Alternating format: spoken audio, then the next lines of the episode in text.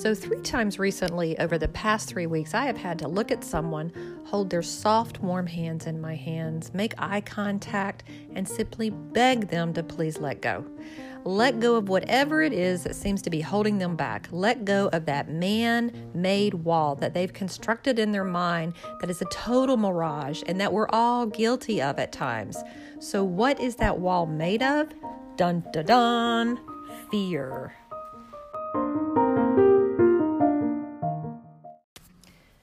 Comes in a whole host of choices. You can have your selection fear of the unknown, fear of change, fear of relationships.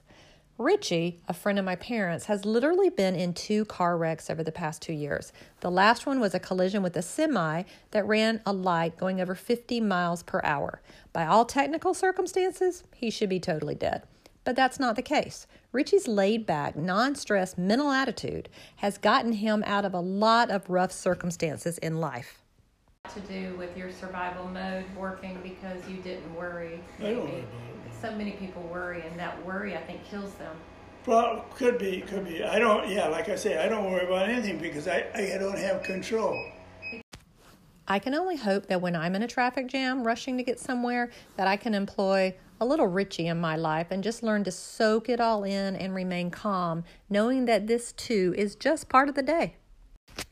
So, the other day, I was talking to a friend who just so happens to be a fellow entrepreneur, and he was experiencing some issues about renewing his lease. He has been building his business for several years now. I've been watching him and has made some relatively great progress. I'm so proud of him for that. But when I asked him how the meeting went, he said not so well. He had gone to the meeting knowing that they wanted to shorten his term of his lease and take back over his space for their own use. They were breaking his lease, so already we know that he's in the driver's seat, right? Totally wrong. When I asked why it did not go so well, he said that they were rude. He said he felt intimidated and that he just caved and said fine to their demands. He said he just wanted to get out of the room as fast as he could. He feared that they knew more than him. He feared that they had more money to fight in court if he ever contested it, and he was simply scared that they were smarter. Now, that's a triple duty of fear. We're going to call that the trifecta. But after we talked and I reminded him of what he had built from the ground up and how far he had come from nothing and the positive impression that he had made on all the kids' lives that he has helped in this world over the last couple of years, he was so much better off. You see, walking into the unknown is not scary if you are grounded and suited with the right heart and mindset and perspective. Biblically speaking, like in the Roman times, it's like putting on the armor of God. The struggle of the believer described in Ephesians is against the vast forces of evil that we encounter daily. And the disciple Paul tells us to put on the full armor of God so that we can take a stand against the devil's schemes. First, you put on the, the belt of truth. Then the breastplate of righteousness goes on next, followed by the gospel of peace, which on your feet, so that wherever you go, goodness goes also. Then you take the shield of faith and cover your heart, which is a vital part of your body. If you always have faith in your heart, then your life center is protected. And next, there is the helmet of salvation, which I find the most important in life. A helmet will help you to protect your head from evil and negative thoughts, thoughts like not being good enough. And lastly, there is the sword of the Spirit. So to recap, there's a belt of truth, breastplate of righteousness, on your feet the gospel, the shield of faith, God's salvation as your helmet, and the Spirit as your sword. So, my friend, the entrepreneur, right in front of me, figuratively speaking, transformed from a bent over skeleton to one that was standing straight up and tall. He was able to see the light because I reminded him of his strength. I reminded him that he had built something where nothing previously existed, and should push come to shove, he could simply do it again. All he needed was encouragement so that he could dress in his armor. He needed encouragement, as we all do. It wasn't magic, it was initiative powered with grit and built in confidence and faith. A wise Yoda once said, Train yourself to let go of everything you fear to lose. That is a profound statement. And those who have learned to let go can truly understand the validity in Yoda's words. And let's not forget the Bible. In Matthew 8, Jesus said, Ye of little faith, why are you so afraid? You see, when we're full of fear, there's less room for anything else, even love, including love for ourselves. Check it. How many times have you heard someone say that they will never get a dog again because they fear the sadness that they will experience eventually, probably 17 years from now, in the future, when the dog dies? No, no, no, I just can't do that again. Or better yet, how sad is it when you hear friends say that they've had it, that it's better to be alone than to get hurt again by another person? That's preposterous. This is why people become afraid because they lose faith. And fear compounded just tightens your grip when in actuality the goal is to take your hands off the wheel. Have a little faith that things will work out because faith is the answer to fear. I suggest to my husband all of the time to tell people exactly how he feels, but he can't do it. Instead, he will swallow a snide comment or brush off some rudeness. Standing up to a mean and uncaring person it's one of the hardest things for him to do. He says that he just cannot do it and that we are made of different cloth, he and I, and what works for me just cannot work for him. But I disagree greatly. I think that he fears telling the truth because he won't be loved by the other person. He's been labeled a pleaser, partly by himself, and he never likes to rock the boat. Know anyone like this? well, I know plenty. Sometimes I will say something to someone during a conversation just to get a rise, and half the time the other person caves and will not even defend themselves. Then that just opens up a whole can of worms as to why they would just sit there and take the behavior from me. I mean, I actually even start the conversation and the argument with them. These people do not want to enter into the comfort uncomfortable zone. But that uncomfortable zone is where love lies. It's where that meat is. It's where the magic happens. It's where the fear is cast aside by faith, and it's where the sweet spot lies. It's where we should all be. I just got off the phone with someone, maybe not even more than an hour ago, who was curt to me from the beginning of the conversation and who started to raise their voice at me. I simply stopped and said, Listen, I'm not sure what's going on with you, but from my end, it sounds like you're raising your voice with me, and I simply have no intentions of continuing this conversation until we or you regroup.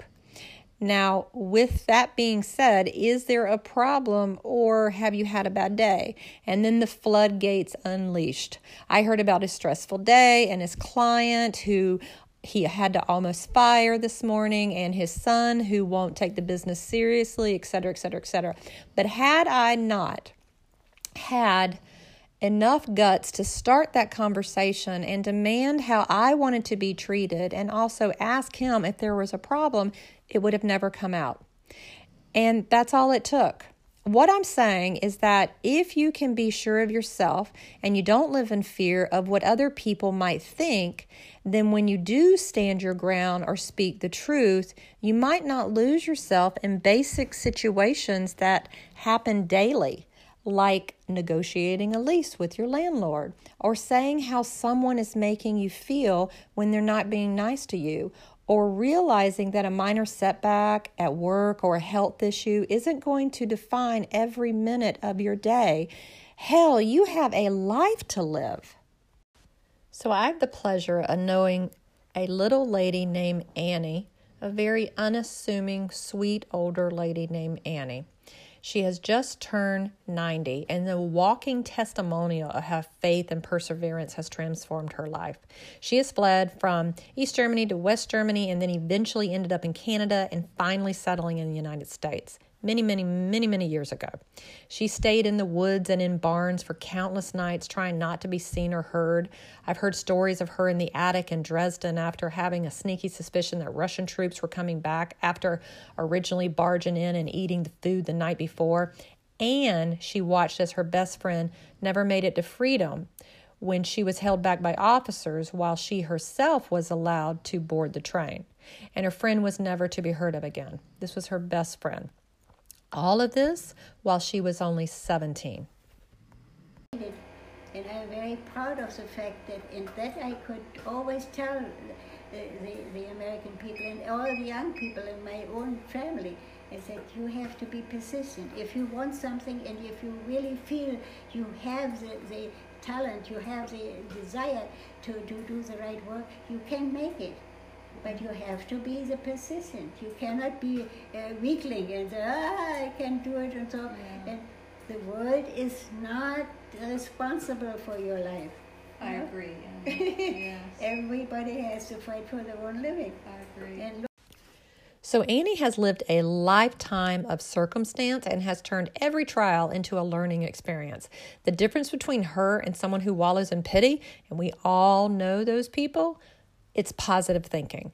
You're not going to be chained to circumstance unless you allow yourself to be. Learn how to manage your thoughts and your actions and your focus. When you can do this, you can step out of your comfort zone. You can enter into situations that make you feel uncomfortable and start to do things that you never thought were possible while standing up straight. You can start to dream of things that have even yet to happen. The possibilities actually become enormous. But if you can't see into the unknown, if you don't have faith in yourself or your life or your possibilities, then the actual opposite will happen. You'll that wheel tighter. You'll try to control more things in your life. You'll beat yourself up about being a perfectionist or many other things rather than being able to learn and move on. You won't be able to grow because you can't stray from your norm. There's too much at risk. That is why those that are secure with themselves are able to dream and to see a future that is not yet real, a future of experiences that have not yet happened. And it is precisely while those that why those that cannot take their hands off the wheel, those with that tight grip, they can only see the limitations while being so cautious.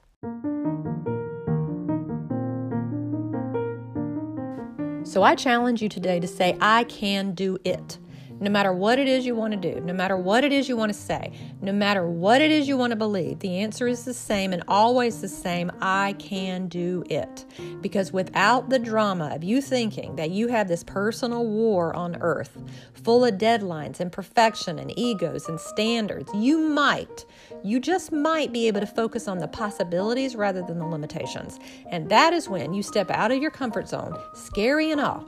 And that is when you become open to new opportunities. And those new experiences, good or bad, will lead to newfound strength. And when you remember who you are meant to be, the game has officially changed.